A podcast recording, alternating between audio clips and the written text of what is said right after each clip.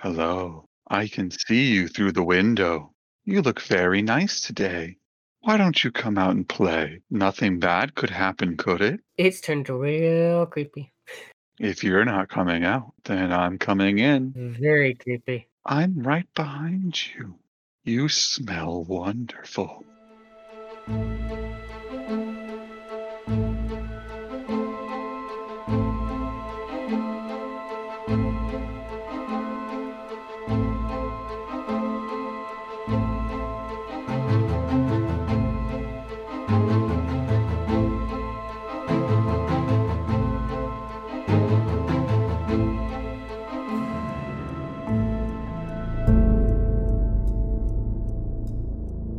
Hello, everyone, and welcome to the podcast. We are the Devils who have been released for your auditory pleasure. This is episode 11. This is the Devils in the podcast, and we are a production of the Devils in the Detail Steam Curator, who also have a wonderful Discord server. And if you want to support us as a listener, you can find us at patreon.com forward slash DITD. I am Gadget Guy, your host as always, and with me today is Manos and AI. Manos, how are you doing? I'm doing fine, thank you. Excellent to hear. AI, how about you? Doing all right. Excellent. So, of course, this is a video gaming podcast, so I want to know what kind of video games you've been playing. Manos, what have you been playing? Not as much this week because I actually had a bit of a migraine and a lot of work to do, so I did play a little bit of Anthem and I did play a little bit of Assassin's Creed Odyssey, but not much of either. Oh, okay. How about you, AI? Uh, I haven't played a lot. I mean, uh, I was mostly playing with Plebbles, uh, with golf with your friends, um, and then played some of the Mario All Stars on Switch, and then some visual novels on Steam.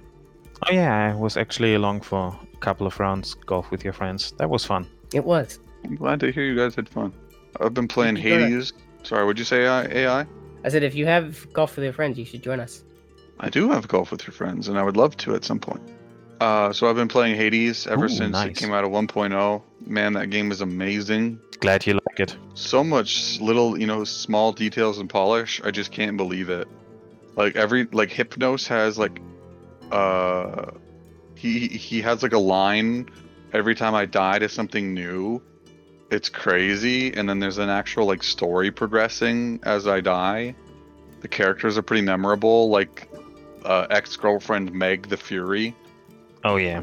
Man, it's pretty good, man. It's pretty good. How far have you gotten? Uh, I just got to Elysium, Oh, that's nice. so I don't know how far that is. I actually wouldn't know either because I only know how far that was back way before 1.0 came out, but they added so much, so I have to replay it myself to find out. I also love just how there's constantly new stuff. I mean, Yeah, exactly. I've like I just met Dion- Dionysus, and I thought that was all the gods, but then I met Hermes, and I thought that was all the gods, but then I met Aphrodite. It's just like I can't believe how many gods there are in here. It's amazing. They actually kept expanding the pantheon uh, throughout the development uh, on the road to 1.0. Yeah, and now I just got like a superpower from Poseidon, which is pretty cool. Yeah, Poseidon Um, has all those knockback effects. Those are pretty amazing. Yeah, because like I got the his god power, which I use with like right trigger. That's pretty cool. Yeah. One thing I also find very interesting, which caught me a bit by surprise, and I hope I'm not spoiling anything, but it's not uh, plot relevant. But um, since it's a roguelite, you are doing the same boss fights over and over. And after a while, I think on my maybe it was the 10th attempt or something like that, the first boss fight actually changed and was a different boss that I got to fight. Oh wow, that that's actually pretty interesting. I can't wait when I get there, because that'll be amazing. Alrighty, on to our first topic. Uh, Xbox buys ZeniMax. Uh, ZeniMax, for those of you who don't know, is the parent company to Bethesda. Uh, and I can see why Xbox has a lot of reason to buy it. First of all, their games are incredibly popular. And second of all, they were working on game streaming technology, which is something that Xbox wants to put a lot of time into. Yeah, I think in the long run, it's also probably going to benefit the customers because Bethesda is not only famous for putting out great games, but also infamous for putting them out way too early in a very bugged state. And I don't think Microsoft will handle it the same way, and they'll probably make sure that there's a bit more qual- quality control in there. Yeah, I'd definitely say so. Xbox has had a pretty good run so far this year. Plus, it's Uh, probably going to mean that a lot of new Bethesda games are going to end up on Game Pass. So, Hey, that's never Plus- a bad thing. I mean, Doom Yeah. Eternal come into ba- Game Pass October 1st. yeah, it's amazing. Rip and tear. I So, yeah. great, great things from us. so I'm excited. Yeah, I mean, honestly, I, I for the consumer, I don't see any downside to this. Plus, especially Xbox has been pretty pro-consumer lately by like porting all their games from PC to Xbox and vice versa. And I just think they're they're really looking towards making a really strong foundation of customer relationships because I mean if you're looking at buying an Xbox or a PS5 or whatever they are in the future, and it's like Sony who's pretty much stayed quiet and kept Spider Man on PS5 or whatever you're playing with it in the future, or Xbox who like gives you Game Pass for like 10 bucks a month with like 200 games and you know even if you're not an Xbox player and you're a PC player you can play all the games they come out with. So I mean, if I had to decide between an Xbox Series X and a PlayStation 5, I'd definitely go for the PlayStation 5 because all the new Xbox games will also be coming to PC and most of the time on day one. So there's really not much incentive to get the Xbox. But if you want to get all the Xbox in- exclusive games and you can't invest into a PC or you don't know much about hard- PC hardware or Mhm. something like that, then I definitely say, especially the Series S, which is pretty cheap, is uh, probably the way to go. So it basically depends, still depends on the exclusives. But if you have a gaming PC, I don't think there's much incentive to buy an Xbox. Yeah, although I will say I kind of think that not being able to play PlayStation games on uh, on PC is kind of anti-consumer. Yeah, definitely. But even Sony has started to open a little bit up uh, in that regard, like uh, think- with Horizon Zero Dawn Yeah, coming to PC, and probably there will be more in the future because Sony, let's face it, has to keep up. yeah. Honestly, I think that Demon's Souls announcement was an accident, uh, but is it's true, but it was an accident so early. I definitely Yeah. think Demon's Souls will come to PC, um, but I, I I think they released the also coming to PC too early.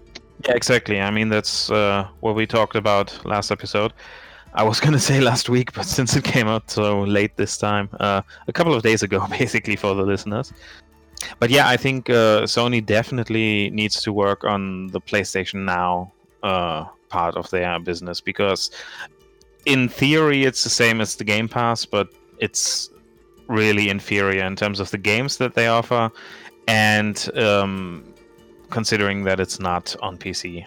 Not even like um, the EA Play thing that is uh, on Steam as a reduced product with less games, but still has a very good um, worth for your money because it's so cheap. Um, not even that uh, is present with PlayStation Now. So PlayStation Now is pretty much worthless compared to Game Pass, and I think Yeah. they need to work on that. Plus, just looking at a uh, a value standpoint, if I remember correctly, I don't know how long it'll last, but XCloud for the like Android and eventually iOS is free with Game Pass. So you're actually getting two things because you can like install the games on your PC with Game Pass, but then you can like continue playing that game on the go with your XCloud. So I just think that's like that's some major value right there for like ten bucks a month. I mean, I don't know exactly how xCloud works, but there is um, PlayStation Remote, which works pretty well actually.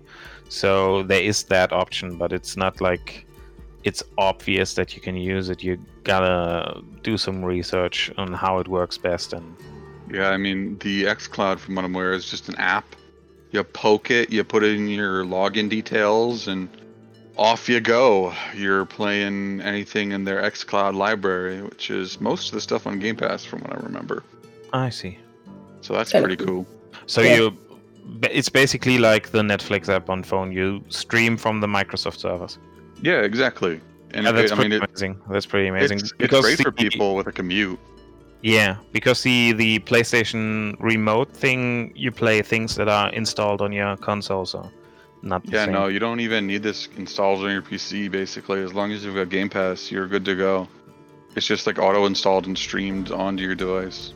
Yeah, that's pretty cool. That is pretty cool. So, plus, I mean, it was a total bro move by Microsoft with Sony. The fact that they let them have a Deathloop timed exclusivity. Oh, and Ghostwire Tokyo, because they could have just been like, "Nope, we own it now." But that was like a total bro move. So maybe that was just like, maybe it was like an olive branch to Sony, being like, "Hey, you know." We'll we'll let you have this, but maybe think about bringing more of your stuff to PC, okay? Yeah, I mean, I'm I'm pretty surprised in general by how Microsoft handles their ex- acquisitions, which is always, at least in recent years, has always been pretty pro-consumer. Because I keep bringing it up, but I was so surprised that when um, Microsoft bought Minecraft, that the updates were still coming to the PlayStation versions, and everything was working the same as on the con- uh, on the Xbox and on PC. Uh, I really didn't see that coming because I thought like that they would uh, say that um, support for Minecraft on PlayStation would continue for a year and then it would stop or something like that. Yeah, now if only Windows 10 could be pro-consumer and not a piece of crap, True. because that it really is. Also, I it was so funny, man. I just realized. So if you'll remember, um, Microsoft bought inXile Studios, which has become famous for Wasteland 2 and 3.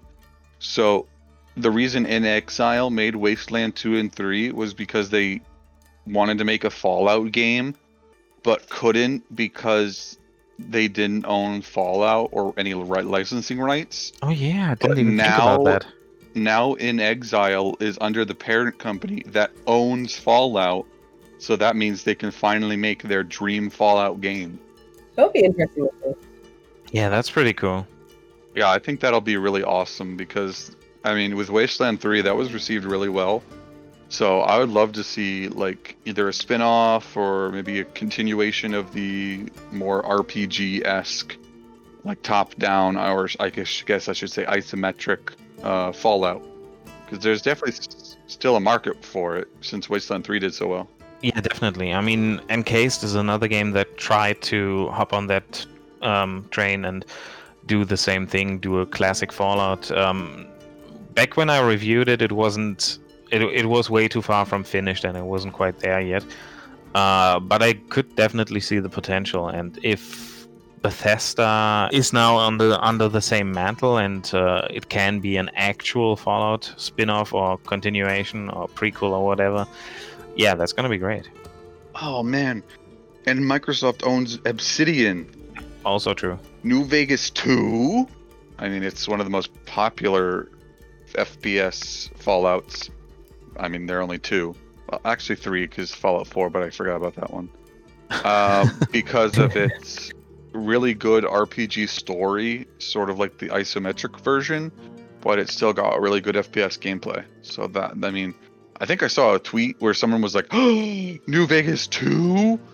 And uh, Obsidian was teasing, like, who knows? like, so, Controversial opinion. I actually like Fallout 3 a little bit more than New Vegas, but New Vegas is still a great game. I will say I did enjoy the world of uh, Washington D.C.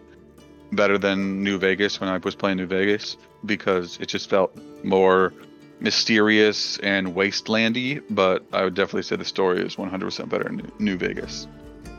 Um, yeah, I, I mean, if you just follow the the main plot, the the main story, then New Vegas is definitely superior. But Fallout 3 has so much off the beaten path and so much optional content that you can easily miss out on, but that makes the game so much better, in my opinion.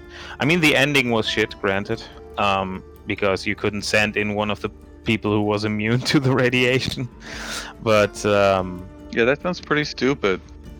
Yeah, like I said, um, the issue I have with New Vegas is uh, that um, the main quest actually takes you along most of the map. If you just follow the main plot, you have uncovered most of the map. While in Fallout 3, it's just a tiny fraction, and you have so much left to discover and so many great side quests and so Oh, much fair enough. additional content Fair enough. there's so much in there that makes it, in my op- uh, opinion, superior to New Vegas. I will say, when I, I remember playing Fallout 3, I was always blown away by all the little details. Like finding the uh, little story, if you just, because like there are buildings you can enter, and I just found, accidentally found the little side story where it was like the two women were staying with that sleazy dude because like he was really good at killing stuff, but I got in like an altercation with him or something like that and ended up killing him and they hated me, so that oh was yeah, that was pretty interesting as side stories go.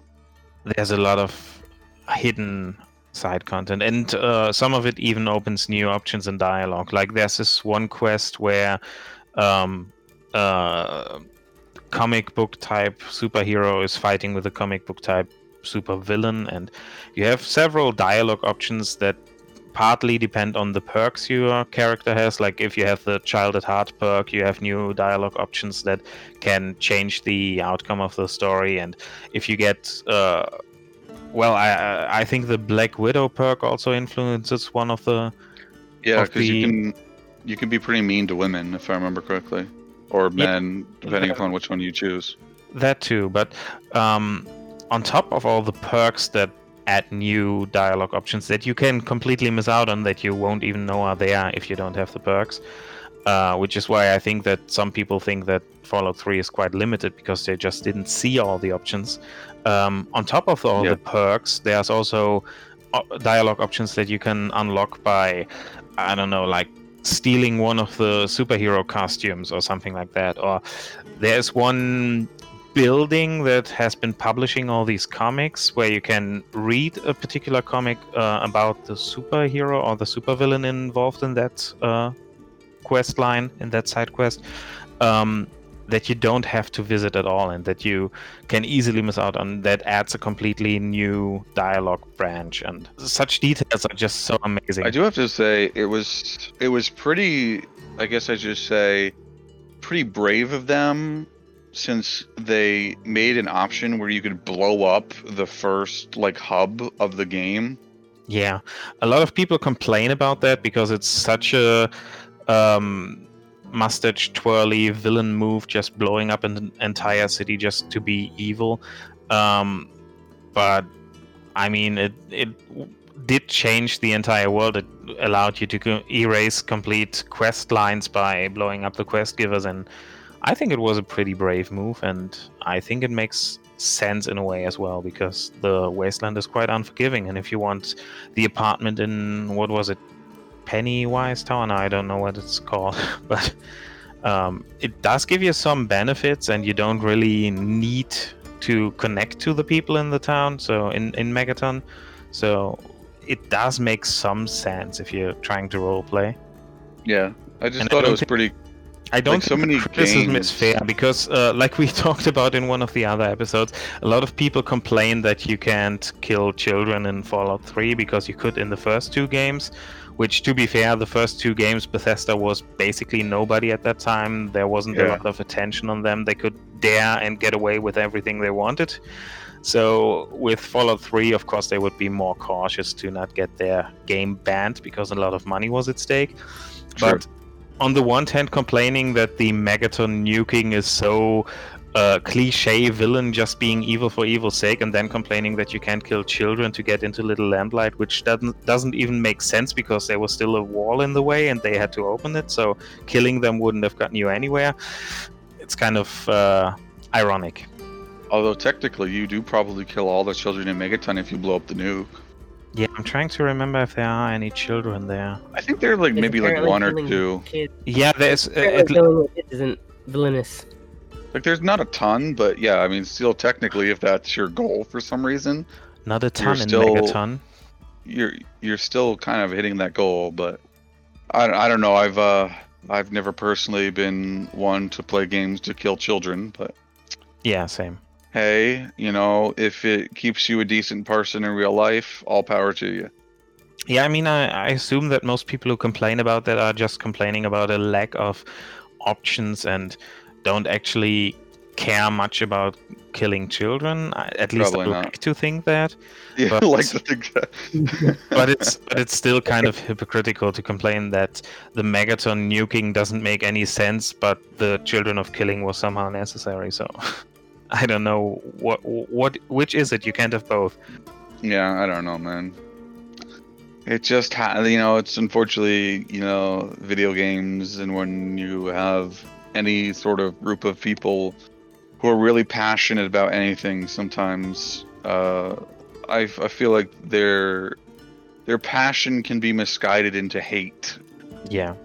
Plus, there's actually a lot more options available in Fallout 3 than people give it credit for. Uh, uh, starting in the in the very first mission where you have to escape the vault, um, there's this scene where um, your childhood friend Amata gets interrogated, and most people will go in there and either kill the the, the guard that interrogates her because he's threatening to hurt her, or just leave or something like that. But you actually have the uh, the option at the very start of the game, uh, or rather at the very start of the escape sequence, when you meet Amata to give her your weapon so that she can fight for herself. And when you then reach that interrogation scene and you just hide and watch through the window, she will actually kill that guy and she won't blame you for it, which she normally does. So there's a lot of hidden options in the game that most people probably aren't even aware of, but they're complaining that you don't have any options in the game.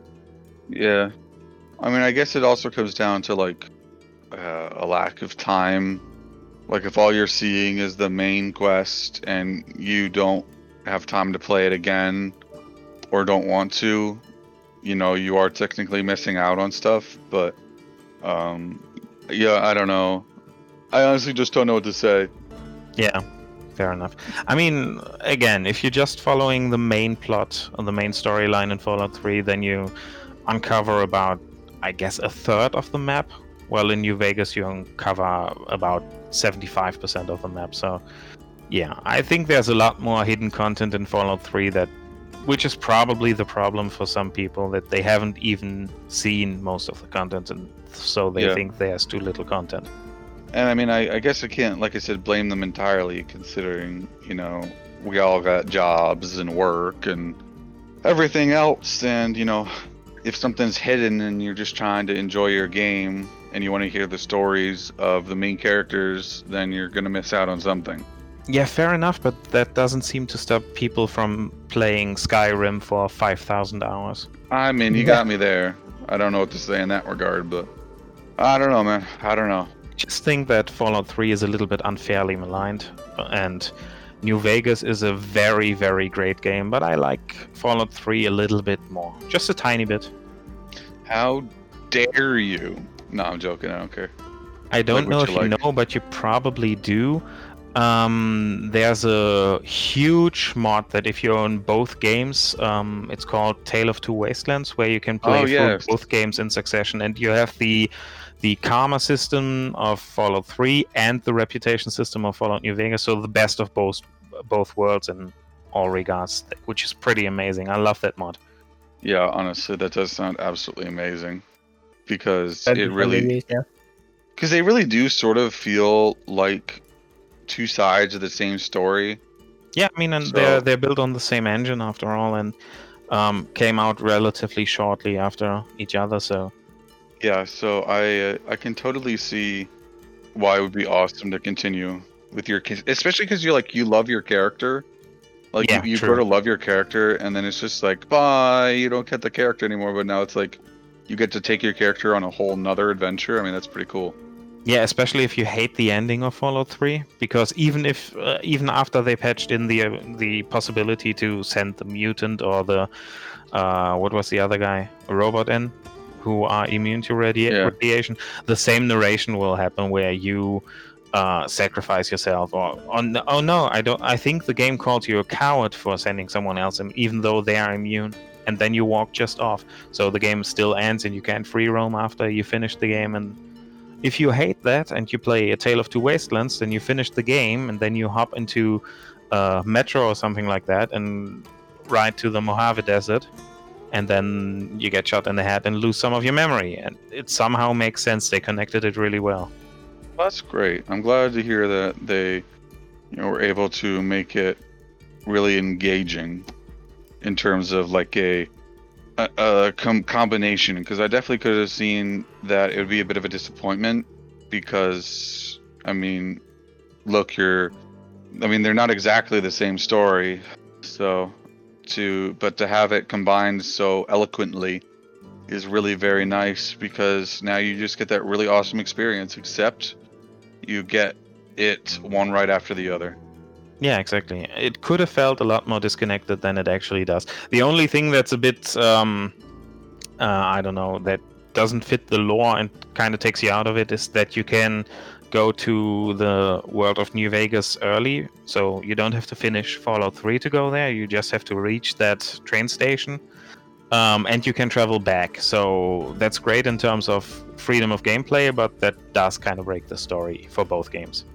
yeah that really does well i think we've talked about bethesda games long enough True, true. uh, let's uh, let's talk about no man's sky 3.0 update which is called origins. It apparently doubles the amount of planet variety and sort of content. And i don't know i like no man's sky. It's very just relaxing in terms of gameplay. Pretty much once you get past the rather annoying beginning planet where you're always dying from not having enough energy or something. But I think it's really cool because I, I really wish they had just put the game in early access because man, it is turning into a great game and if they just put it in like early access or something, man, it would not have been as absolutely bashed as it was at the beginning, though it really did deserve it. Yeah, truly did. I mean, um, this 3.0 uh, 3.0 update was it announced or released? Both. It Oh, was wow. announced last week and it was just released uh like Tuesday. Because for me, it feels weeks like Desolation wasn't that long ago. It wasn't. I, it definitely was not that long ago. It was only like a couple months ago. And makes uh, you makes you hope that it wasn't rushed. Origins, I mean. No, I mean, I, I've been keeping up on it because, like I said, I, I did enjoy the game and I wanted to know, like, hey, is it any good? And from what I've read, it's actually pretty good. You know, a lot of the problem with the game was that it was feeling pretty samey to the veterans. And now they have more things to do and more content, which is, you know, always a positive in any Yeah. game. I wonder if they added the ocean planets that I think it was TFX talked about that he was waiting for. You know, I have I don't know honestly. I don't think they have added them in, but I do know that they added in the giant sandworms, Oh, yeah, which were a cool. much requested feature. Um, that they I'm had su- said were going to be in at launch. Again, one of the reasons it was hated was because they said there was going to be way too much stuff at launch, especially for a small indie team. But anyway, um, Yeah, fair enough. But yeah, they actually added giant sandworms and stuff now, so that's pretty awesome. At some point, I need to get the game. I mean, I did play it. Um, I did not have a cracked version at some point. Yeah, honestly, I really it's it's gone for like 20 bucks and I would say that it's personally from what I've played worth like 20 bucks. Even if like the game runs out of I mean, I guess they just added twice as much content, but even if the game does run out of content for you like oh, I don't know, like 60 hours in, I mean, still it's it's pretty Yeah, good pretty much value.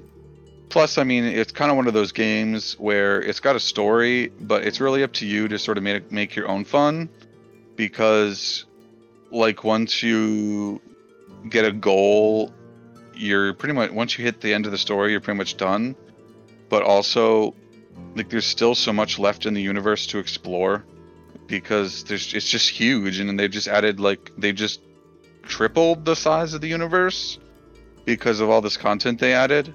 So I would definitely say especially like if, because if you have the humble choice discount, it'll go like 20 bucks on there so then it's actually only like 16. Uh, it's definitely worth it from what I've played. Yeah, sounds like it. I mean, I I didn't want to buy it um, when I actually played it because that was relatively shortly after launch, and I just knew how unfinished and and devoid of content it was. So, And I understand that it really it really was terrible when it came out, but I have to I say I'm it initially. But I I I would agree from what I've heard and what I've seen that it does look like it's uh, a lot better now and probably worth more than 20 bucks. So at 20 bucks, I should get it at some point. I mean, yeah, it's plus not only that, but they've added multiplayer, so like you and I could potentially play, and they've got Desolation, which is like basically Dead Space. Wait, what?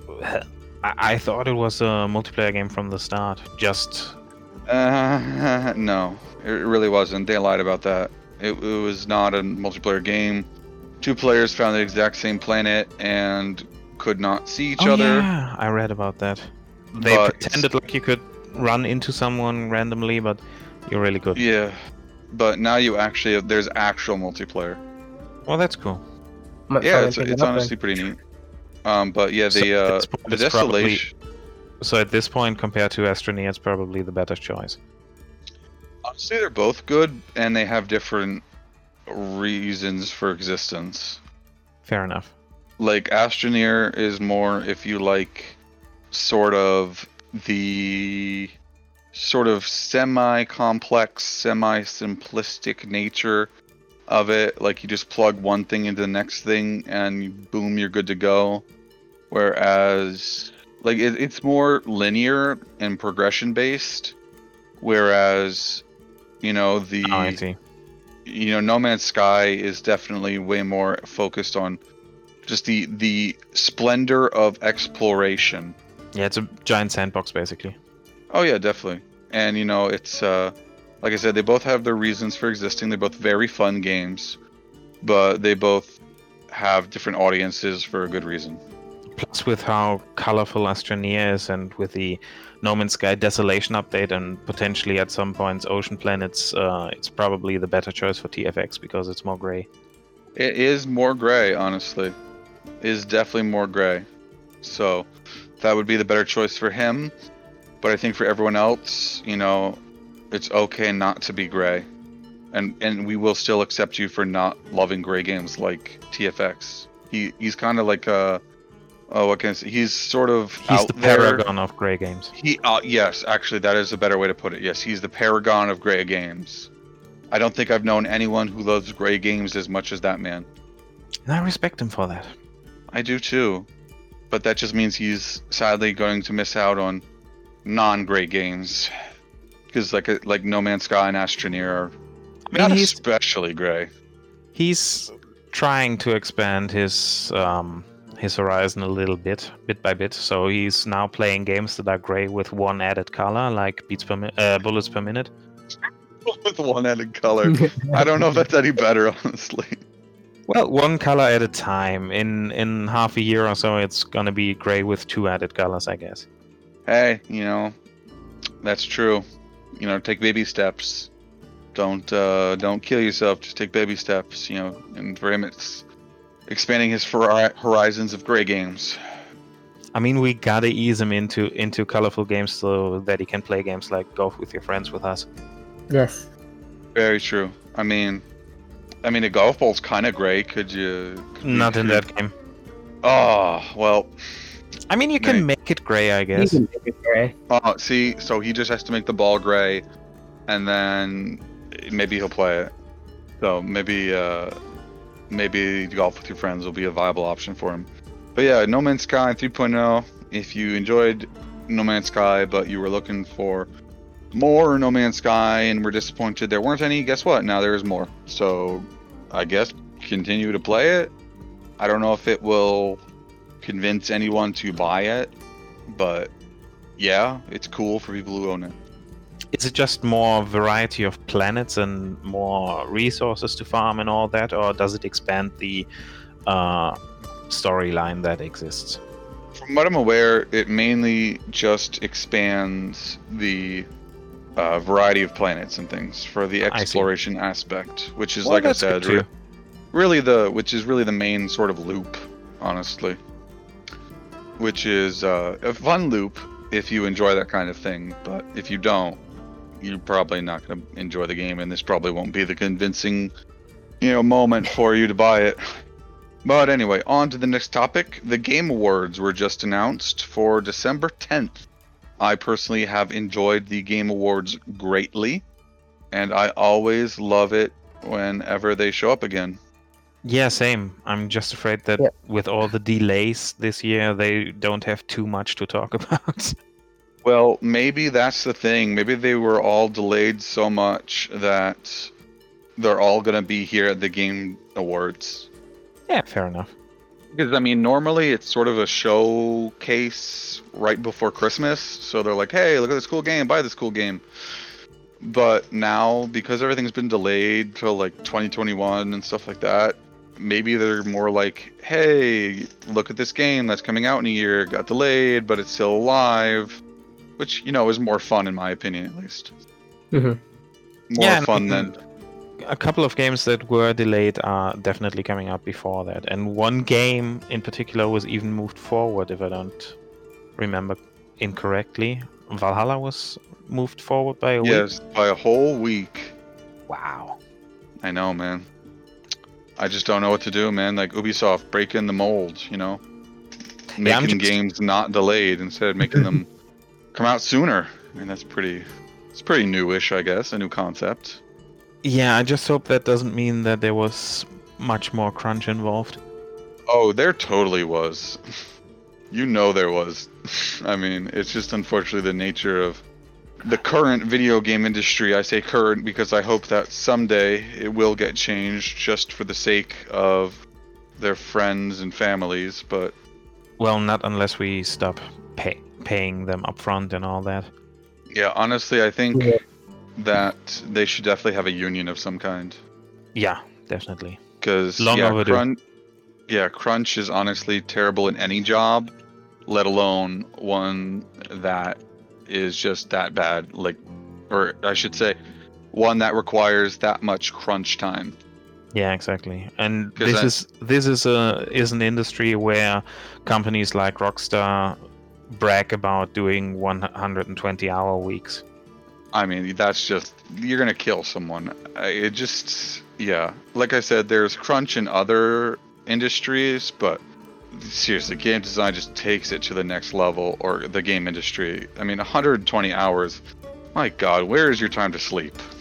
Like, I, I, like is that throughout? Is, did you see that in like a five day span, or is that like? I don't think they have weekends, to be honest. Oh, But I wouldn't mean, know. seriously, like I don't know how I could do that job if I no were in one their is shoes. forced to. Technically, I mean, just if yeah, but also no one is no one is forced to live and feed their families. like, yeah, I And I mean, with all the um, sexual harassment allegations and with all the crunch and all the other stuff that's going on at Ubisoft, I'm really tempted to just buy their games used, to not support them. But then there's the issue that I need them on Steam in order to review them, and I want my collection on Steam, so I'm a bit torn. So I wait for big discounts. I'm not gonna get. for now, unless uh, brr, brr, brr, brr, air horns website comes out. Yeah, I mean, we're working on it, but um, I I still kind of want to own most of my games on Steam. No, I understand that completely. Yeah. Well, I mean, they're not even on Steam these days. Yeah, on or Uplay, but then I can't get them used either. So I'm just gonna wait for Yeah, huge that's what I'm saying, discounts like- and bundles and stuff like that. I'm not gonna get Valhalla day one. Yeah, I don't think I will either. I don't I don't know. I don't know what I did, but I don't know. I just don't feel as excited for Valhalla and Watch Dogs Legion anymore. I feel like they held their cards too close to their chest for too long Yeah, true. because I really really want to like enjoy their games, but I don't even know what they look like because I really was excited for Watch Dogs Legion, but they just keep showing the exact thing over and over and over again. Yeah, that's true. and it's just really ridiculous at this hard to say excited when it's just like, hey, you can recruit grandmas. And I'm like, yo, you showed me that like a year ago. What else do you have? And they're like, you can recruit grandmas. And, it's like, okay, dude, you don't, uh, I'm just afraid that you don't have anything left in you at this point. So, like, I don't even care. Yeah, it's like I kind of feel like they're trying to build hype for it, but they're going about it the wrong way. Oh yeah, one hundred percent.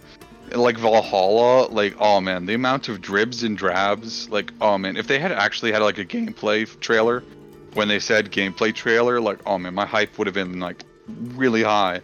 But then they just showed off like three minutes, so three seconds of gameplay. You know, I I still like- didn't see them.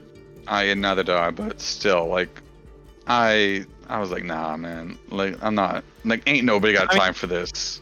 And I mean, they did some good things with Val- Valhalla, to be fair, but they're just presenting it in a completely wrong way. Like, for example, uh, playing Odyssey right now, I kind of hate the fact that if an enemy is too strong and you sneak up on them and try to stealth kill them, they just survive being stabbed in the neck.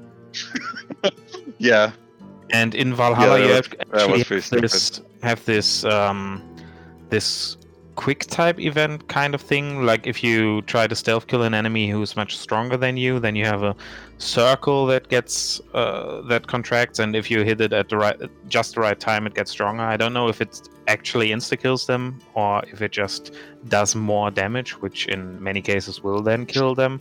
But um, it's it's progress at least. yeah. I mean, uh, I just I like, remember uh, when man, Assassin's Creed games were a bit more realistic, and no matter how strong the opponent was, if you didn't engage them in one-to-one, one-on-one combat, but stealth killed them, you actually stealth killed them. yeah. I mean, I don't know, man. It's really unfortunate what's happened because, like, I I understand they want to go RPG, and honestly, I really enjoy the new RPG systems that they've gone towards for the like game, but I just gotta say, like, the way they're handling it's kind of disappointing because. Yeah, if you snap, stab a guy in the neck, man, he should just be dead. Like nobody, no human is able to survive like a straight up stab in the artery, the neck arteries. the- and a lot of the stealth kills are so damn over the top brutal, and then having the opponent stand right back up is like performing an, X- an X-ray move in Mortal Kombat games. Yeah, it's like um, oh, what was it? It's like what was that one?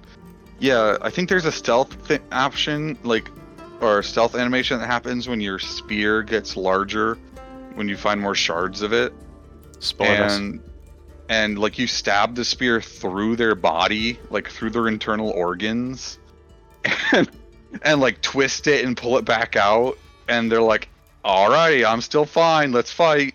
And you're just like, "No."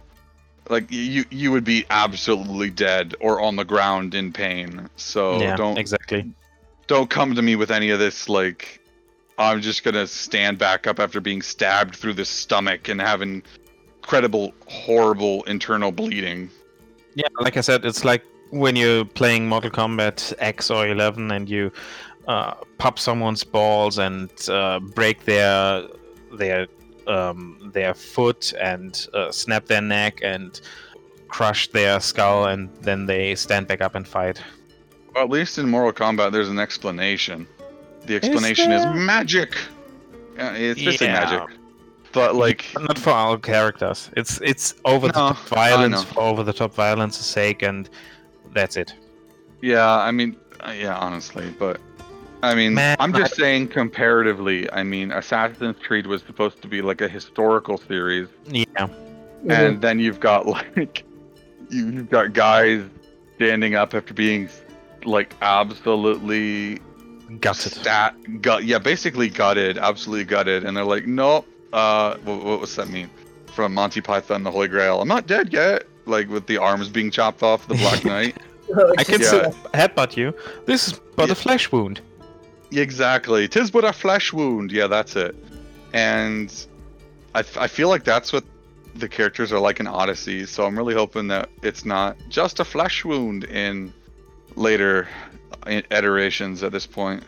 And I mean, they could have made it work. Actually, they could have made it so that if an enemy is too strong for you to stealth kill them, then no matter how well you snuck up on them, they manage to deflect the fatal blow or something like that. But they just get wrecked and You stab them through the chest, and they're like, "Nope, I'm fine." like I never did quite understand that one personally. I just remembered since we were talking about how unrealistic Mortal Kombat is. Um, there was an there was a, a fighting game on the PlayStation back in the day, and I don't think many people will know it, but it was called Cardinal Sin, and it was never heard of it. basically it was basically pretty similar to Mortal Kombat, except that you can inflict bleeding on your opponent, which will Oh. make them lose health constantly, That sounds horrible. and you can perform finishers mid game if you do it right. Just end the match prematurely. But still, that sounds pretty awful. Just being Mhm. able to like make a damage over time effect in a fighting game. Yeah, but I mean, it was more realistic than Mortal Kombat. You could perform the same over the top violence, but it would actually be lethal. I mean, I guess, but I mean that's kind of not why people play Mortal Kombat. Also, there was another game called Bushido, which was a Oh, Bushido Blade, yeah. yeah Bushido Blade exactly. That I was that pretty amazing. If you hit the head at the right angle, your opponent would go down in one hit. Yeah, that was many many angry screams were emitted because of that game Oh when I was a ch- when I was young, because some of that was just BS, man. But yeah.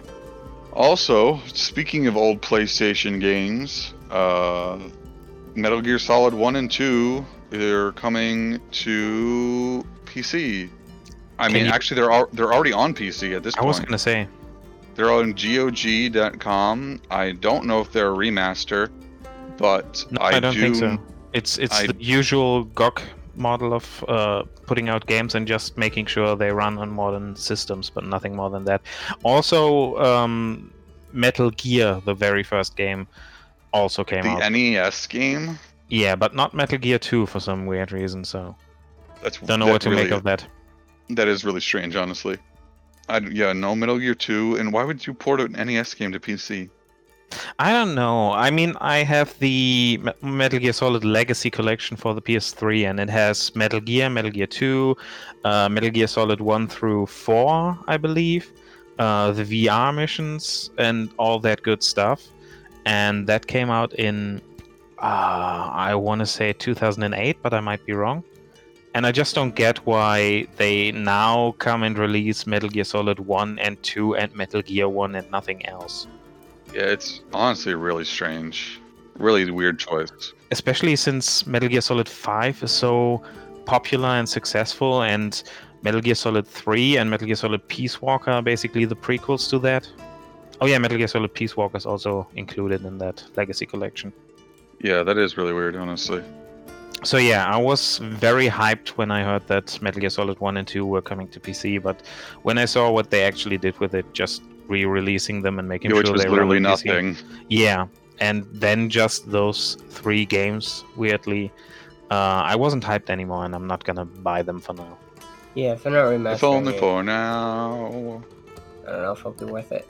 Yeah, I mean, if they if they end up uh, porting them to Steam as well, and if they end up releasing more games, or if they just do one of the two, I might be tempted to reconsider. But as it stands right now, I'm not gonna get them. And if it stays like this, and Konami isn't interested in doing any more with it, then I'm not gonna get them I was gonna say, dude, it's it's Konami. It's like modern Konami at this point. Like, what do we expect?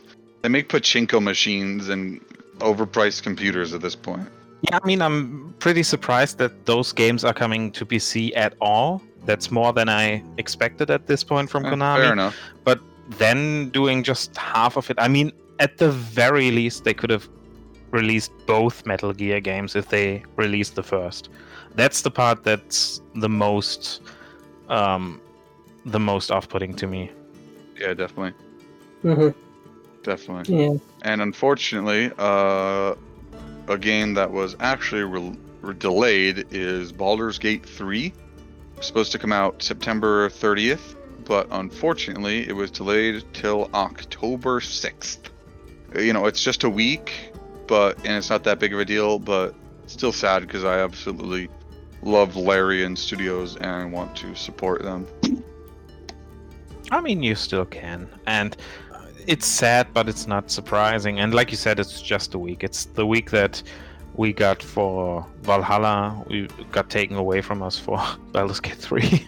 Honestly, I'd rather the opposite happened. Like yeah, pu- push Yeah. push up Baldur's Gate and uh, just uh, push back uh, Valhalla back to December or something. I don't know. But Um, circling but back I'm to used, the I'm used to having games pushed a week, so I'm okay with it. Yeah, true. And circling back to the other topic we had, it's still in time for uh, to be um, to be on the Game Awards. So Oh, true enough. True enough.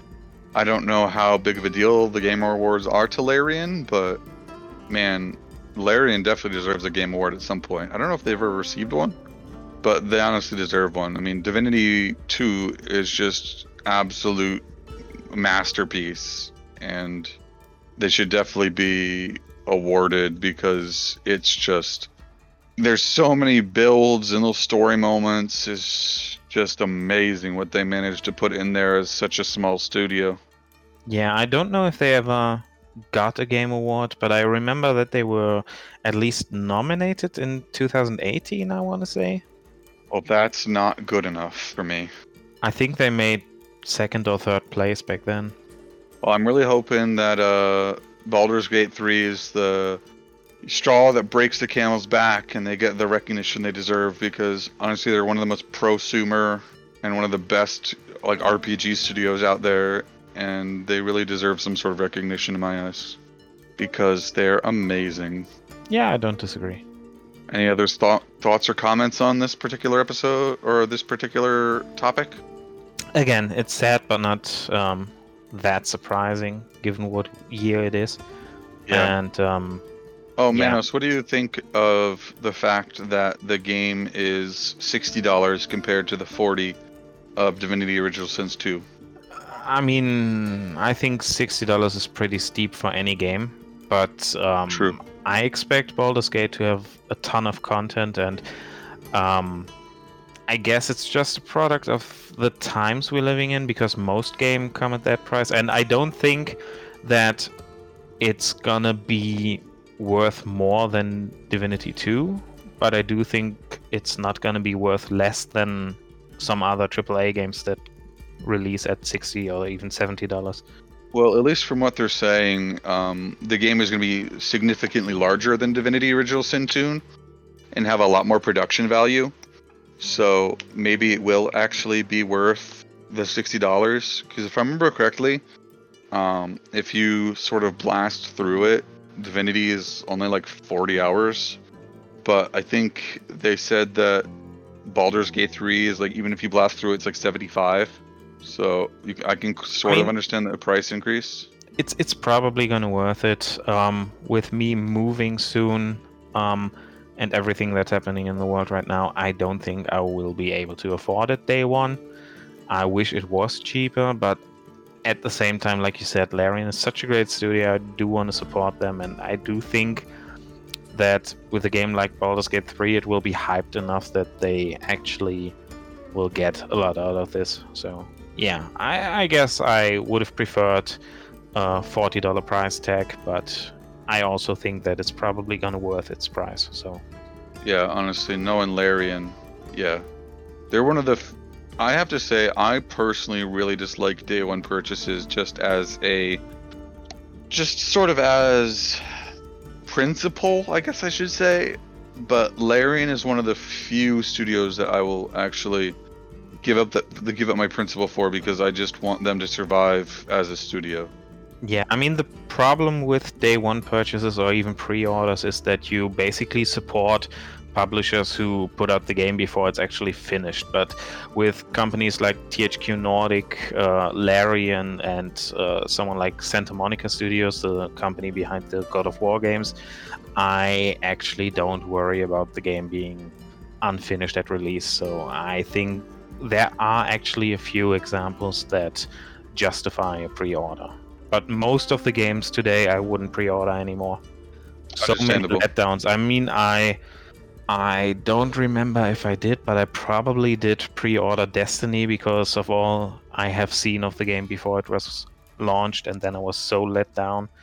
Um, yeah, hype got the better of me, and I learned my lesson from it. But again, there are some rare exceptions of publishers and developers where I'm not afraid to pre-order.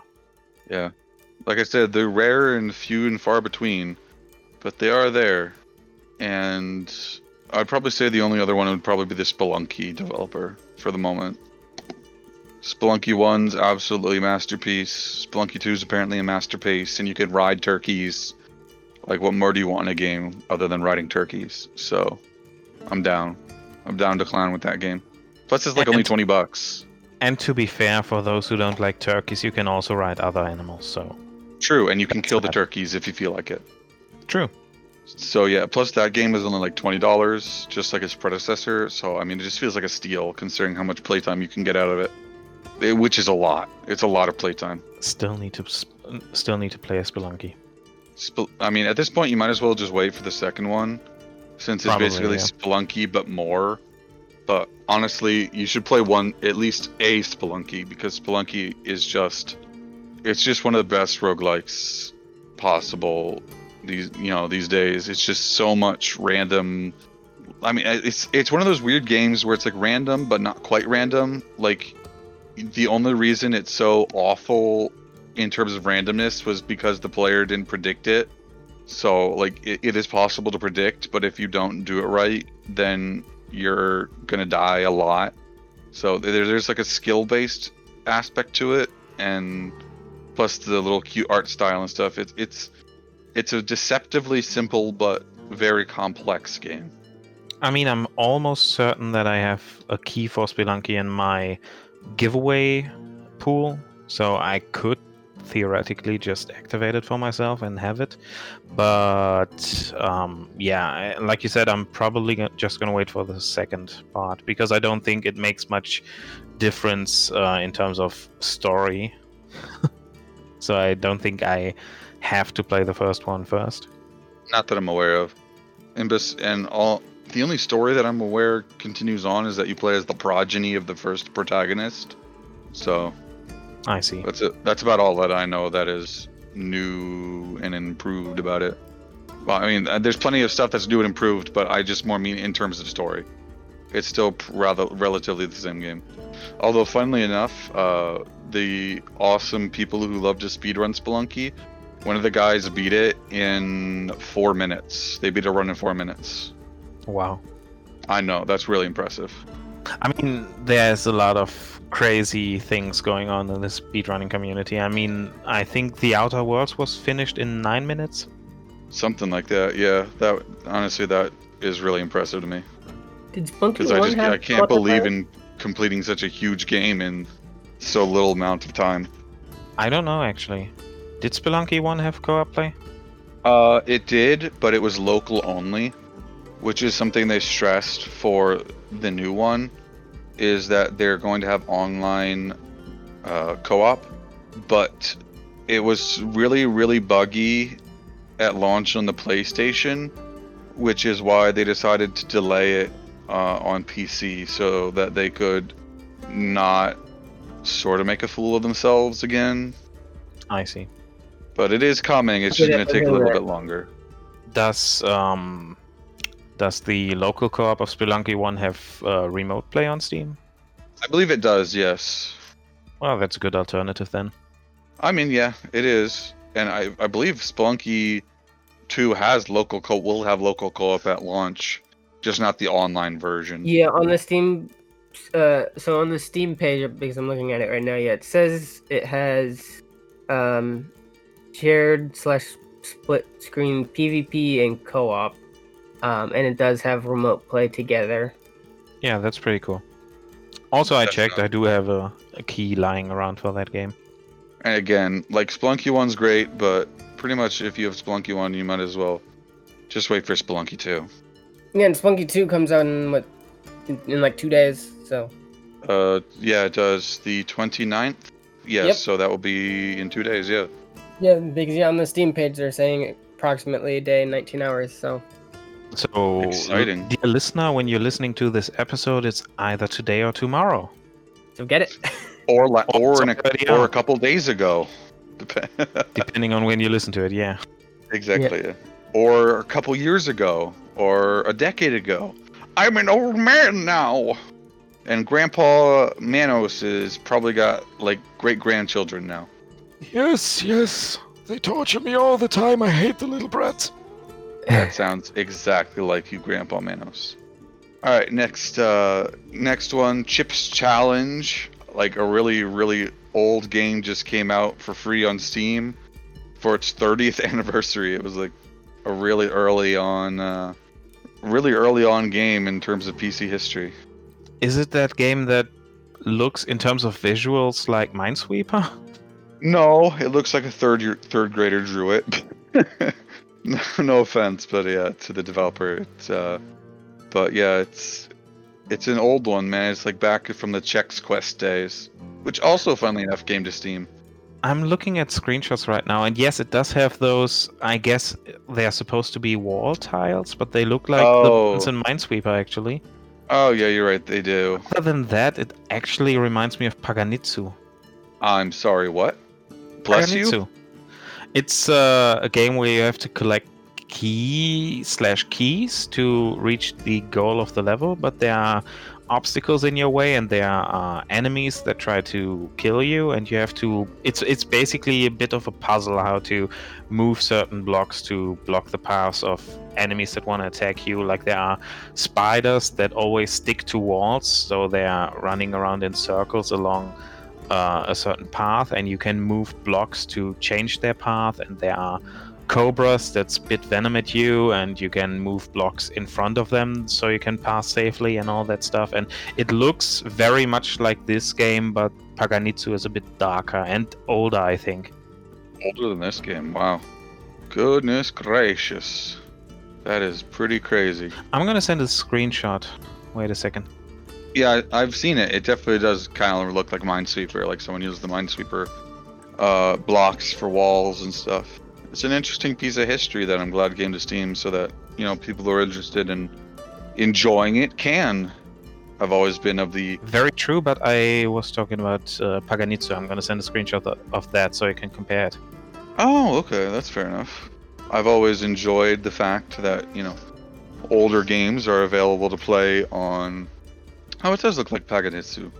Um, that old games are able to be played on newer systems on PC. I just I really love that aspect of PC gaming. I've always enjoyed some retro gaming, and it's just like no time by the present but to play some of these great games. They actually came out at the around the same time. Paganitzu is from 1991. Oh, well, that's fair enough then. That's very Yeah, interesting. I didn't know about um, Chips Challenge. Yeah. And obviously, it's got a somewhat niche following because people were like, oh, Chips Challenge. You know, I, I don't know anything about Chips Challenge, but I'm sure people who know the game from the era it came out were pretty excited to see Chips Challenge again. So, especially on Steam, one of their favorite uh, video gaming platforms. Want to hear something amazing? What? I just checked, and Paganitzu is on Steam as well. Really? That is very interesting. Good old old man Manos coming to the rescue. I guess I should call him Old Manos. How dare you? Get off my lawn! I'm still in my prime. It's my golden years! Oh, I just peed myself. I guess that's why they called him golden years. oh man. Gadget guy doing a gadget guy impression. Gadget guy doing a gadget guy impression, yeah, isn't that uh it's Gadgetception. Oh man. Another fun roguelike, similar to Spelunky 2, which we just talked about, Noita, is coming out in 1.0 really soon. Noita is basically you're a baby little baby wizard man and every pixel is simulated in a way that like you can I don't know if any of you have played any of those like quote unquote like online sand toys where you can like simulate gunpowder hitting fire, and then there's an explosion, and it simulates heat, etc., etc., etc. But uh, yeah, that's basically what this game is. Is it's basically like the Powder Toy, which is a, a remake of the Sand Toys, but there's an actual game around it, and you're, so you're a little wizard man. You're trying to get to the end, I guess, and the really the key interesting thing is that you can customize all the spells with like little bits and bobs. So yeah, like that's you can pretty interesting. I'm looking at can- at screenshots right now, and the the fire that's spreading actually reminds me a little bit of the napalm attack in Worms. Yes, yes, yeah. It's pretty awesome because yeah, it is pretty.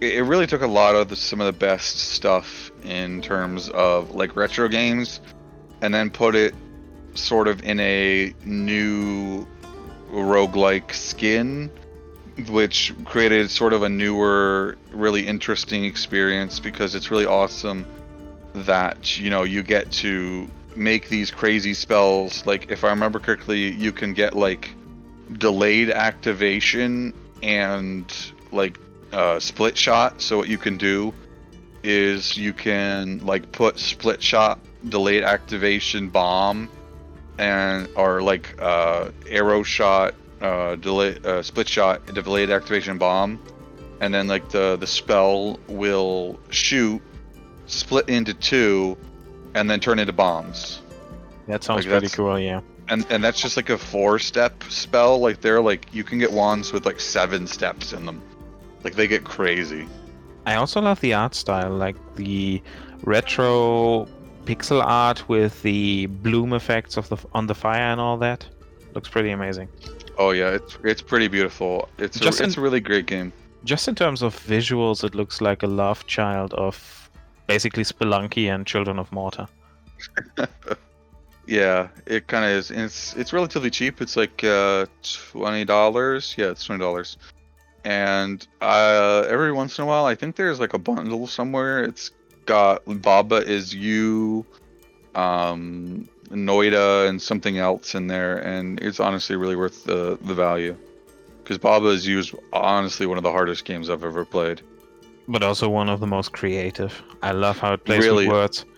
honestly yeah i mean it did just win a game award from sakurai creator of super smash brothers so that's gotta mean something like it's it's kind of funny how like two years after its release it's still winning game awards just for how creative it is like that just shows and you how, I can see why. how creative it is. Yeah, honestly, it's really good. Uh, really hard puzzle game. Like, oh boy, that is a tough puzzle game. I True. love it though.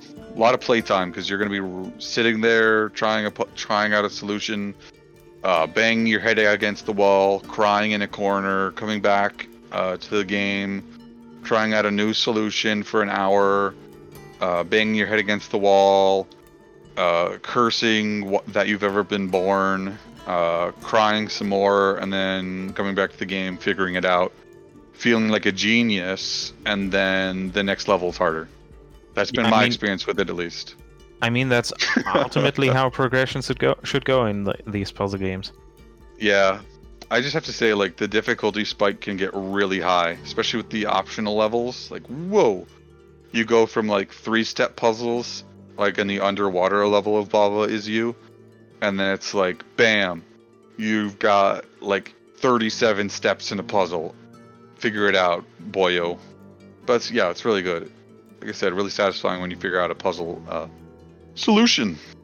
Also interesting that the Noita 1.0 release was uh, relatively close to the Hades 1.0 release. It's good to see games coming out of early access, games actually getting finished. Oh man, that's a thing that actually happens. It's shocking. yeah, Noita 1.0 is coming out October 15th. I think Hades is already out though, right? Yeah, it is. Yeah, so but they're still relatively close. So yeah, two awesome. Well, I guess technically, Noita is a roguelike because you start over from the beginning every time you play it, whereas Hades is a roguelite in that you often have a progression system that will make every run subsequently easier and Yeah. more and more possible.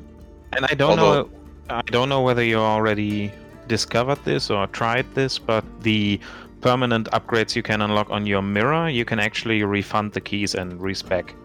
That is really cool. I honestly don't have enough keys or darkness yet to get to that point Yeah, fair enough. because uh, I just got to Elysium and it's like my third run. So I But Elysium is the third world, isn't it? yes, it is. So you already made quite a bit of progress. I remember when I first started out, I it took me several attempts to even clear the first world. Well, I had a really good build. Uh, I got Ares buff on my special with the Heartseeker bow, which makes it so that there is the Doom buff, Oh Um, yeah. which causes damage after a short amount of time. And the Heartseeker bow's special is it shoots like seven arrows, you know, in an arc. And so basically, I just keep shooting that uh, and refreshing the um, the the buff that would or the debuff that deals damage, and then I would just keep upgrading the debuff. Oh yeah, I see. that makes uh, sense. and then it was yeah, that was going great, pretty well. I Plus, I got Yeah? Plus, I got Athena's deflection on my dash, so that made yeah, a lot of projectiles. very very good. Yeah, they made a lot of projectiles much easier to deal with because I could just send them right back. Yeah, you just gotta time it right. But that's easy enough actually. Um, I don't want to keep this tangent going for too long, but Hades is just so amazing. Have you ever encountered a room with two boons? I did, and I was really impressed that it wasn't just okay, you picked one, the other one disappears, but then I had to fight a room against it was Dionysus and Aphrodite, and I picked Dionysus because I really liked his uh, party gas ability Oh yeah. that you can get for a special. It's really powerful. But then I, Aphrodite was super angry that I picked Dionysus instead, and I, I ended up dying that run in that exact room because it was really hard to deal with the homing heart shots that kept Oh yeah. Flying at me. Well, Like, uh, that, that was really hard. I just to give you- it. To give you something to look forward to whenever you encounter such a room and one of the gods get get angry it gets angry at you and sends minions at you when you defeat them you actually get the other boon as well Oh, that's pretty cool. I can't wait until I see that Roman probably die in it 37 more times until I actually beat it once. Because dang, that is hard. Oh man, is that, and it, like- it really depends on the god what kind of enemies come at you as well so different True. different uh, combat situations like seriously, uh, Aphrodite sent like three big burly club boys, except they had like 300, t- like 300 percent health and armor and like bonus damage, and there was a giant heart flying at me and homing in on me constantly. Like that was that was a no bueno fight. Yeah, I mean it's it's really really tough to make it through it, but it's basically the definition of risk reward because you get two boons if you make it, but you also probably lose a lot of health that you Yeah, to yeah. replenish in Or some die. way. Oh yeah, like I did. Now, it was really interesting in gaming news in that the developers of Among Us initially said that they were going to create a sequel because their code base was so old and spaghetti coded that they wanted to start fresh. But basically, Among Us has become so popular that they didn't want to split the fan base and they have decided to cancel Among Us 2 and instead just remake the code base for the first game. Well, that is the definition of pro consumer. Honestly, yeah, it was pretty crazy to read. I I worry mean, about their sanity as a small indie developer. yeah, true. I mean they're, they're putting in um, probably twice or thrice as much work as they would have if they just made a second game, and you don't have to buy another game in order to play it, and the fan ba- uh, the the player base doesn't get split up. So um, it's so many benefits for the players and Yeah. so many detriments to the team. So it's it's really pro consumer at the risk of uh, causing some damage to their sanity, like you said. So yeah. I'm really Plus the- impressed. Plus, the game is super cheap. It's like five bucks on Steam and free with ads on mobile. Yeah, I just bought it the other day. I guess uh, I think two days ago or something like that, because a lot of people on the server want to play it, and of course TFX wants to play it because he's always the alien in the. Yeah, he's always the imposter. I think the reason that Among Us became so popular in the sort of mafia styled games is because it gives the players something to do while they wait. I know that like Town of Salem is a decent mafia game, but the problem is is like while other players are using their special powers, if you can't use your powers at night, you're just sitting there for like 3 minutes just doing nothing and waiting. Whereas with among Us, you've got like those tasks to beat the alien prematurely. So you're running around playing like mini games. So there's really like no downtime for any of the players, even though it is a mafia style game. I've seen. Oh, I see. Yeah, the other nice thing about that too, because I've seen, I mean, I haven't played it, but I've seen like gameplay because I do want to play it. It's also nice that like, if you are killed, you can still do your tasks. I mean, you have to do your tasks if you're Yeah. killed. If you if the if the little crewmen want to win. Yeah, well, so I mean that, but it's like, so I do like that. That you know, it's not like a complete, you know, like even if you're, you know, if you're killed off, you know, you're not just like sitting around waiting for the game to end. You can, there's still stuff for you to do. Very true. Plus, it's sort of like a spectator mode, so you can watch Yeah. your friends be stupid and let the imposter win. Although, one thing that I absolutely hate about these mafia games is you learn how well your friends can lie to you. Oh yeah. like, I always, I always feel like it's a double-edged sword because it's like on one hand, it's such a fun game and it's so fun to be tricked by your friends, but just from a realistic standpoint, I'm like, man, Bob is actually really good at lying to my face. like, I, I wonder if I should in real life be a little more careful of Bob. It's always Bob. It's always Bob. It's always TFX. He's the alien. Although I do have to say the uh, the Jackbox uh, in Jackbox Six, that alien version of Mafia is pretty good. I really enjoy Yeah, that. it one. really is. Like I know some of the other people are waiting to see like the artwork, but the artwork doesn't take that long. Plus, you can speed them up, and then everyone just gets to yell alien at one person, and they try to be like, no, no, it's not me. But sometimes it's obviously them, or they've gotten hacked. Yeah. So that one's pretty good too. And I don't know why, but TFX always was acting very suspiciously, sus- suspiciously, even if he wasn't the alien. He, he must have I- really I think loved was role. just. I think it was just because he was out of his element because the game wasn't gray enough. Fair enough. Yeah. So he just didn't know what to do with himself because there were too many colors that were too distracting. And in an interesting twist of fate, shortly after being bought by Microsoft, Doom 1 and 2 got official id mods called REKKR, which is like Viking themed or something like that. Honestly, it's kind of weird, but hey, I mean, more content is never a bad thing. Are we talking about Doom and Doom Eternal or Doom and One and Two? Doom 1 and 2. Yeah, that is pretty surprising. I d- actually had no idea about this. Yeah, the the first Doom and the second Doom got REKKR mods, which yeah are, are Viking themed, like whole games programmed in the engine. So it's And- basically REKKR One and Two. So different stories, or are they the same? And you Honestly, can choose. I'm not sure. I wasn't able to track that down whether or not they were different. Uh, quite from, but interesting. from what I can guess, it seems like they're the same game, but in different the different engines. So Yeah, I mean, if you've got one or the other, you've got REKKR, which is apparently pretty fun from what I've read.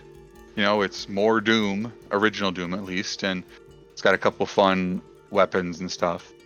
But it Um, was certainly out unexpected for sure. For you, dear listener, uh, that's not Wrecker like in Wrecking Ball, but it's spelled R E K K R. Yeah, it's got a really weird name. Just in case you want to look it up. yeah, I mean, honestly, back in the day, Doom One and Two, especially Doom Two, because the the WAD mod system became a became easier.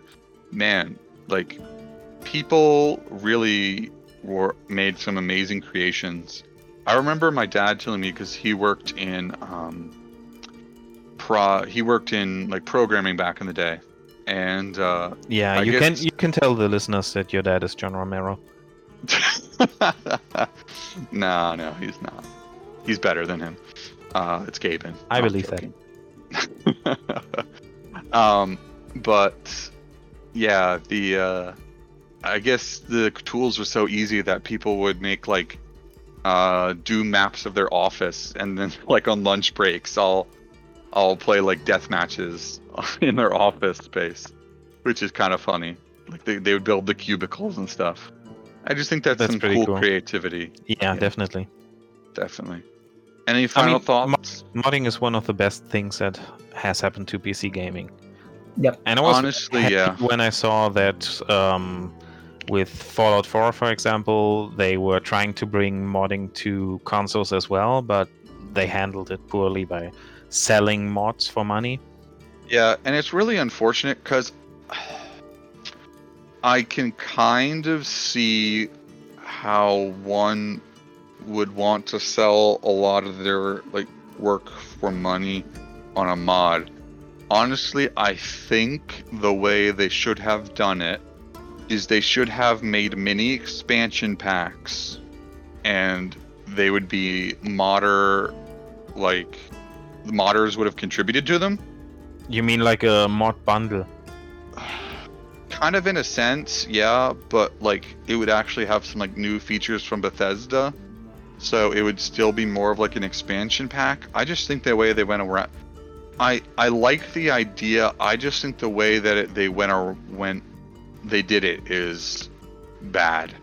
Yeah, I mean, it's very similar to the controversy when Doom 3, uh, Diablo 3 first came out, where um, you could sell things in the auction house for real money and Blizzard would get a share of that. And that's probably the main issue here that someone puts in all the work into a mod and wants to make some money of it, and Bethesda takes a piece of the pie. Yeah, and honestly, I think I know when Steam added mods to Skyrim, I really, really think that the ones they chose to start off with were a really bad idea. That's also true here. Because if like what is that mod? It's like Eldraine or something like that. Eldran uh, for Skyrim, it adds like hundred hours of fully voiced adventures to Skyrim. Like if that were like ten bucks, I would totally buy it. But they had like five bucks for like three swords that the pro- the modder didn't even put in the game. You had to cheat them in. Like that was just lazy and awful. And Yeah, I, I guess That's also part of the problem, yeah. Like agree. yeah, like seriously, that did not make the paid mods look good because it's like, okay, if fi- if it costs five bucks for like three stupid swords, um, which you probably stole the models for, for five bucks that I can't, you didn't even program into the game, so I can't even get them legitimately. What? How much is everything else going to cost? And yeah, I and just the think other side of the coin is that um, if you play it on PC and you go to something like ModDB or something like that, um, you can get much much better mods that have been around for for decades, but at this point for Skyrim specifically, um, for free. So everything you could buy in that mod store was worse than what you could get for free because a lot of people had actually already made mods uh, when mods were a normal thing. Yeah, because I know that some games, and I, I'm sorry I don't have an example off the top of my head, but they've, like modders who are really, really good at modding the game, they've sometimes allowed to make like, um, like a content pack or something like that, like a mini, like I said, a mini expansion pack, um, for like five, ten bucks. That adds a lot of new, a lot of new mechanics and stuff, and I think that would have gone over yeah, that's, way that's better. That's actually the way to go, I think. Yeah, I So definitely keep- think so. Keep mods free, and if you spot a very good modder, offer them a job or offer them to contribute to something that is paid but isn't a mod but an add-on. That would work very well. And it's a it's a real shame because the paid mods uh, were were one part of the problem that contributed to um, that new mod model not working out. And it should have been something better because it was actually the first time that mods were available at all on console. So that was actually a step in the right direction, but several steps in the wrong direction as well. So it kind of died down, and I haven't seen any game with mod support on console since then. Yeah, and then unfortunately there was a huge split in the community mods or a passion project versus like I'm I'm passionate about modding, but man, I gotta feed my family too, and I've spent six thousand hours making you a fishing mod in Skyrim. Yeah. So I, I think that was actually a, a an argument on the Skyrim Reddit. There was a guy who made a, a really great fishing mod for Skyrim, and he wanted to sell it um, because he had spent like so many thousands of hours in it, making it perfect and fixing it every time it got broken by a new stupid Bethesda update. And he was like, "Look, you know, I got I had an in I had a uh, a PayPal like donation link, but no one ever clicks it. So you know, I, I got to get something. Like I, I want to keep doing this kind of stuff, but I, I got to get something for my time." And I think he ended up getting forced out of the community, unfortunately, because on like the the hatred towards the terrible mods unfortunately boiled over into the actually good mods that were about to come out for the Steam workshop, but this were something they definitely should have led with instead of the awful like horse armor. The horse armor debacle all over again. Except Yeah. worse. And I mean, one game that shows how it can be done is um, Warframe, for example, where there are um, different helmets and skins, and with, uh, to be fair, um, some of the time, uh, some of them are even different models, but they're just called skins because they just change the look of your Warframe. Um, there are some that are picked at regular intervals because they are very good, that then get sold at the same price. So helmets will always be the same price, and skins will always be the same price, and all the other content as well, uh, weapon skins and all that. And they are actually curated, and they are again always the same price, always fair, and always quality content because Digital Extremes actually handpicks them, and that works, in my opinion, much better than.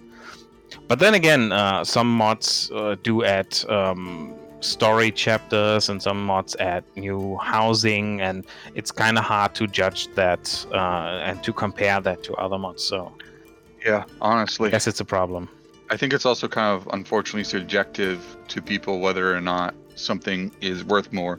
To one person, a new house would be like worth ten dollars, and to another person, a house is useless and it's only worth one dollar.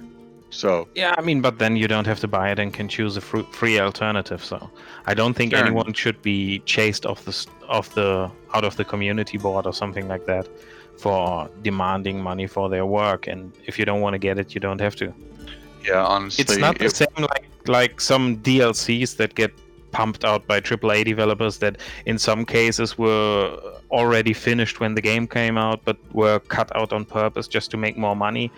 Uh, I think it's a different story here. honestly, I swear some mods have more passion and work put into them than mechanics in the actual game. Sometimes. A lot of them.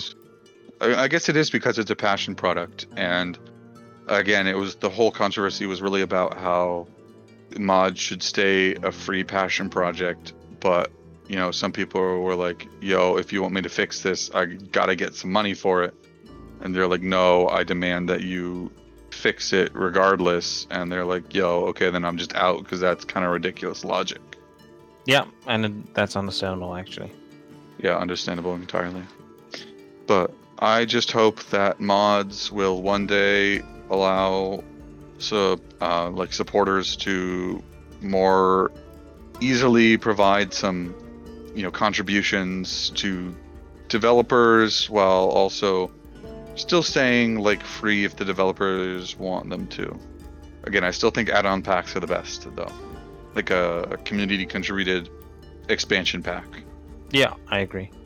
So this week we have a listener question from the wonderful Justin McGuffin from Not Just Any Book Club. Uh, he has been a wonderful addition to our podcast, guest starring, and I can't wait to hear what he said. Let's listen in. Hey, it's Justin from Not Just Any Book Club. Congratulations on the significant milestone of reaching 10 episodes. Devils in the podcast.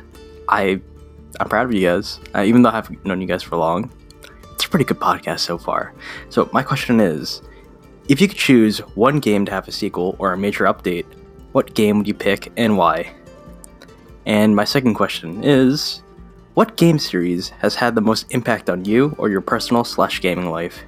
Congrats on the milestone, guys. Hey, Justin, thank you very much for sending in a message. Uh, this is one of the listener mes- messages we have, and you can send one in too if you want to send us a message. So, for the first question, I'd have to say that my favorite series has definitely been Final Fantasy Tactics, specifically Final Fantasy Tactics Advance. And while it did get a sequel on the DS, I was a bit unhappy with that one, so I would love to see a third game in the series.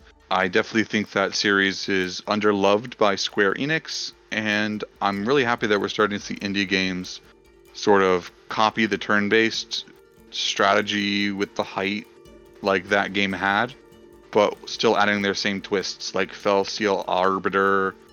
Um, probably the other one was like Banner of the Maid, uh, and God Wars 3, which are all on Steam. It's funny that you should mention that because I just discovered today that um, on Android at least there is a sequel slash spin-off to Final Fantasy Brave Exvius that is actually a tactics game in the Final Fantasy universe. So Interesting. I didn't know about that. it has the same art style as War of the Lions and all that, and some of the antiquated English language. And um, I played the tutorial so far, and it plays very much like the Final Fantasy Tactics games that you would be used to. So maybe Oh, that's that's something you want to check out.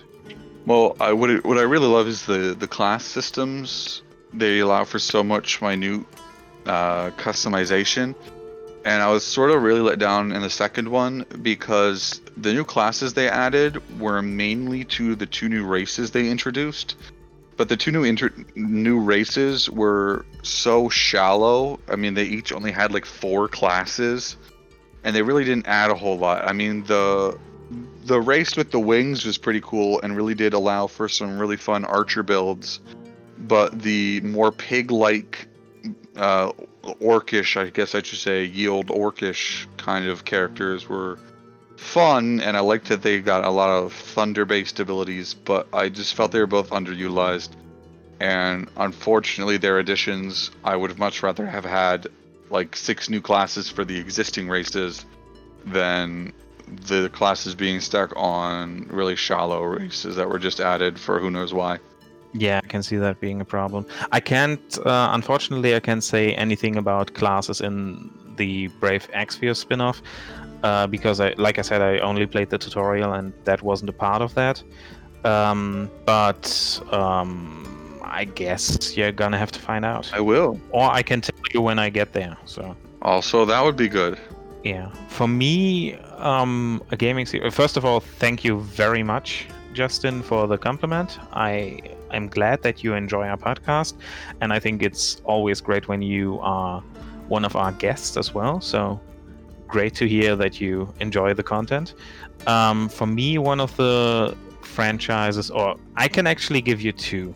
Um, that I'm never going to get a sequel or prequel or spin off or any continuation for, but would really love to. Uh, one being Legacy of Kain, one of my favorite gaming series of all times, that has sadly died ever since one of the voice actors also passed away, um, and kind of got forgotten by Eidos slash Crystal Dynamics.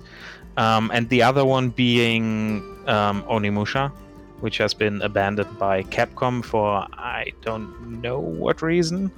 Probably no reason at all. Just Capcom being Capcom. Um, for those who don't know, the Legacy of Kain series are um, a vampire-based action-adventure series uh, based in the world Nosgoth, um, where the goth part of the name is probably on purpose because it's a very gothic uh, slash, in some cases, steampunky world.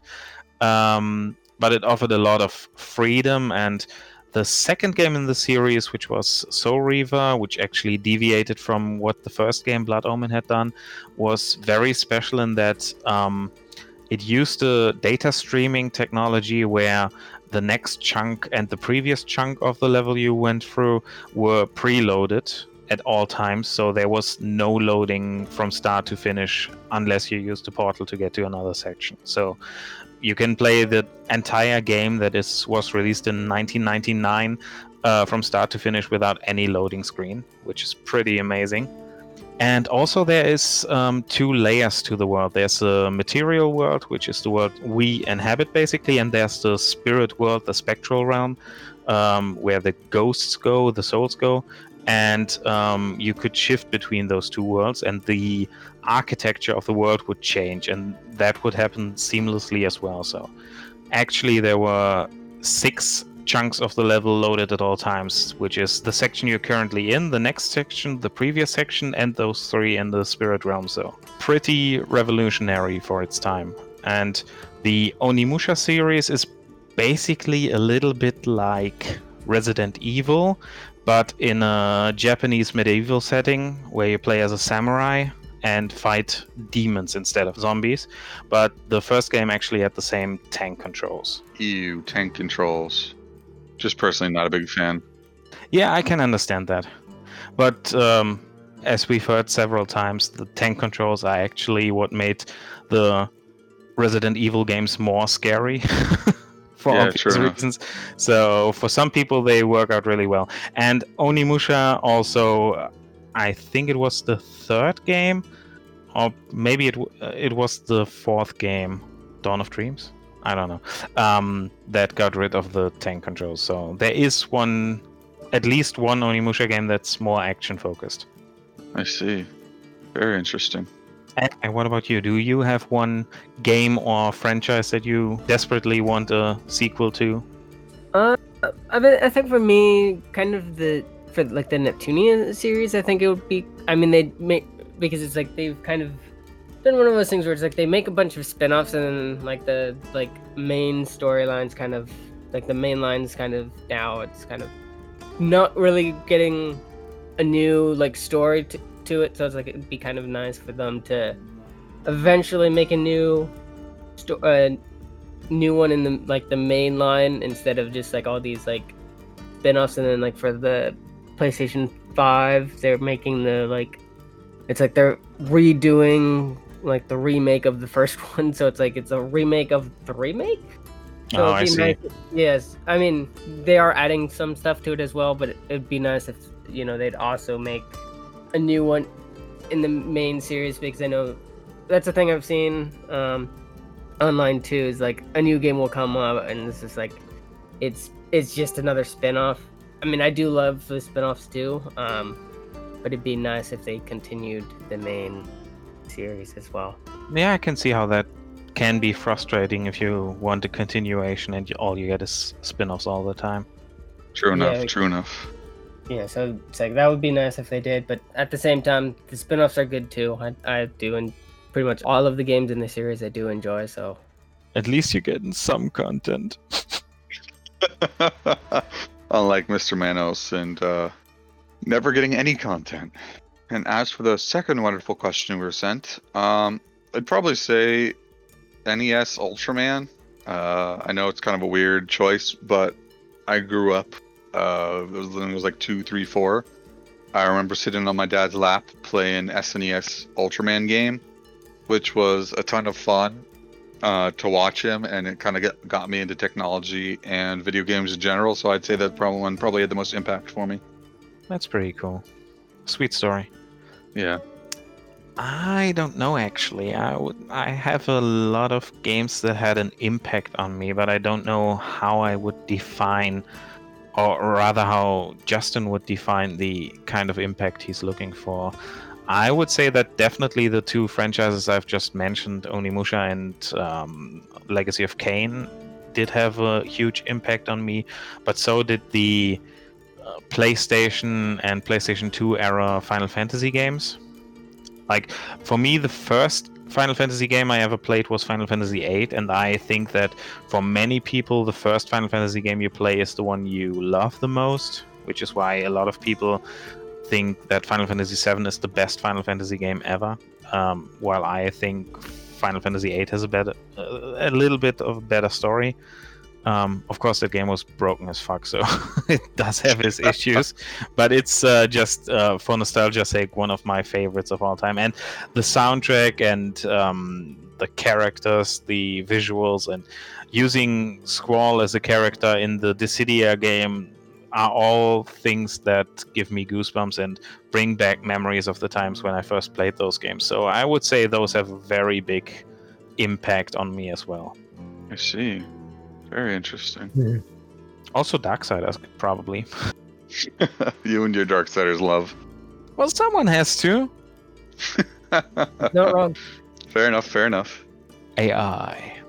Um, I mean, since I'm again not sure, um, what he's looking for from an answer or for an answer, but um, I mean, probably like, um, probably one of like the early games, like um, Super Mario World or like Yoshi, Yoshi's Island, since those were like basically my intro into gaming. Since I got them back when I was like three or four, so kind of that is kind of for me kind of because it is it's it was like my start and so so that I think that kind of makes kind of made an impact because it is kind of like where I started and it is kind of I think an area I kind of look back on. Actually, if I go back a little bit more in time, then um, two other games that had a huge impact on me and that I should probably mention are um, The Legend of Zelda Link's Awakening for the Game Boy, and funnily enough, Goof Troop for the Super Nintendo. Dude, I remember playing Goof Troop, man. That was so good. My grandmother had a Super Nintendo entertainment system, and I didn't because I we didn't have the money for it. And whenever I was visiting my grandma, I would play Goof Troop and would play it for for hours and hours. And that was still back in the day when you had to write down the passwords for the levels if you wanted to continue playing at a later time. So I had those sheets of paper where I drew the symbols, the bananas and the pineapples and whatever you had to put in for the code. That actually, yeah, that did have quite the huge impact on me as well. Well, that sounds really fun. A lot of Yeah, remind, family that- moments. yeah, because that reminds me um back on the Super Nintendo, the big one that um I'd always play with my brother since it was multiplayer and you can play and you play against each other. Um, Tetris Attack that was always fun back in the day. Also a cool one, yeah.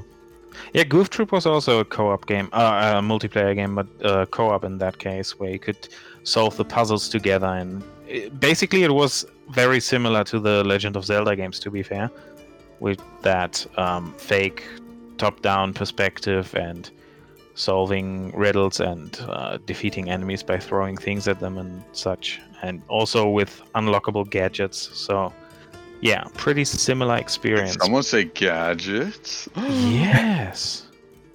you don't love I a mean- good gadget. But what impressed me in The Legend of Zelda was again the level of detail they put into it because um, you did have some cheat codes, but you actually activated them by changing your character name in a specific way, and that would affect sometimes very ir- irrelevant and inconsequential details like the background music.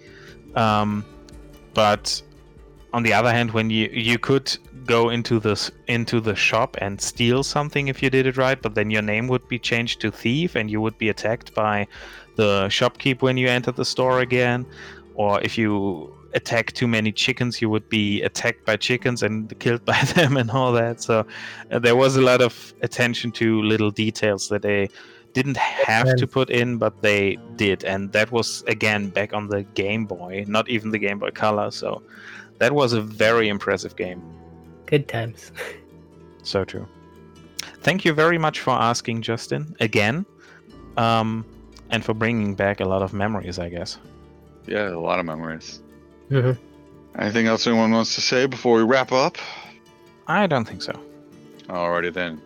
Thank you very much for listening. Uh, please rate us on Google Podcasts or Apple Podcasts or any of the other podcast places you can find us. Subscribe with your favorite podcast app and follow us on Twitter at DITD underscore reviews. If you have any thoughts about any of the topics we talked about today, feel free to tweet us or you can find our email in the link tree found in the description, which is linktr dot ee forward slash ditd. We or are do production. a production and leave us a voice message. Oh on- yeah, true enough. yeah Anchor.fm. Anchor.fm. Uh, our group name is Devils in the Detail. We have a Steam curator and a Discord which you can join at discord.com forward slash invite forward slash capital M C capital G P X C capital U. And if you want to support us, as always, we're on patreon.com forward slash DITD. Thank you very much for spending your time listening to us. Until we're summoned again.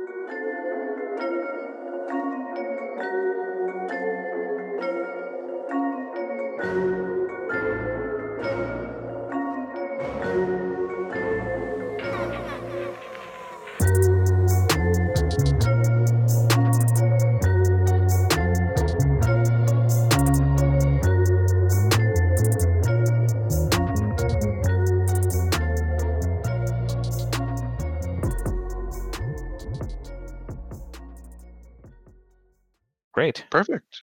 I think that does it. That wraps it up. Hooray! Huzzah! Huzzah! We have a podcast.